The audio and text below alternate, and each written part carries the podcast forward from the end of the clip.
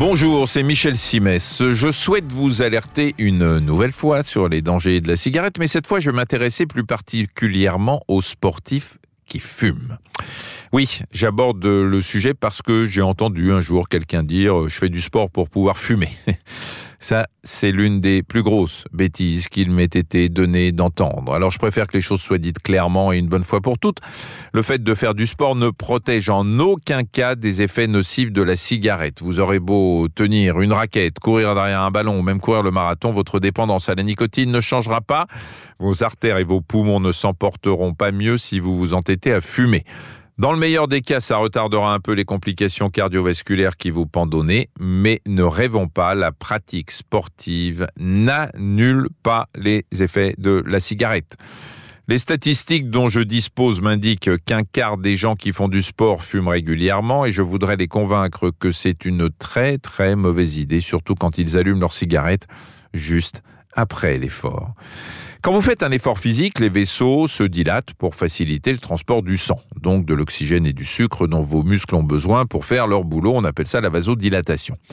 Une fois que le sportif a terminé sa séance, qu'est-ce qu'il fait? Il prend une douche, une douche bien chaude qui va le relaxer, mais aussi entretenir, voire accentuer cette vasodilatation. C'est pour ça qu'on est au rouge. Ensuite, il se rhabille et c'est là qu'il sort sa cigarette qui, elle, est un facteur de vaso constriction. Si en plus on est en plein hiver et qu'il fait froid, eh ben, on rajoute un facteur de vasoconstriction.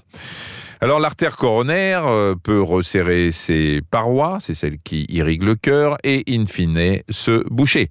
C'est pour ça que la cigarette du sportif qui sort de son vestiaire est criminelle, et quand je dis criminelle, ce n'est pas qu'au sens figuré. En France, chaque année, on compte quelques 1500 morts subites autour de la pratique sportive, et dans de nombreux cas, on est en présence d'un de ces infarctus auxquels le fumeur est particulièrement exposé. Mais celui qui fait du sport et ne parvient pas à renoncer à la cigarette, eh bien, je le renverrai à ce que disent tous les cardiologues du sport. Il ne faut jamais fumer moins d'une heure avant de faire du sport et surtout s'abstenir pendant au moins deux heures une fois que le match de foot, la partie de tennis ou la randonnée à vélo est terminée. Et si on va au bout de cette logique, pas de cigarette après l'amour, alors. Hein ben, en effet, si la séance est sportive, il vaut mieux éviter. Mais vous savez ce que les gens répondent quand on leur demande s'ils fument après l'amour? Ils vous disent Je ne sais pas, je n'ai pas regardé. Merci d'avoir écouté cet épisode de Ça va beaucoup mieux. Si vous avez aimé, n'hésitez pas à en parler autour de vous et à nous mettre des étoiles.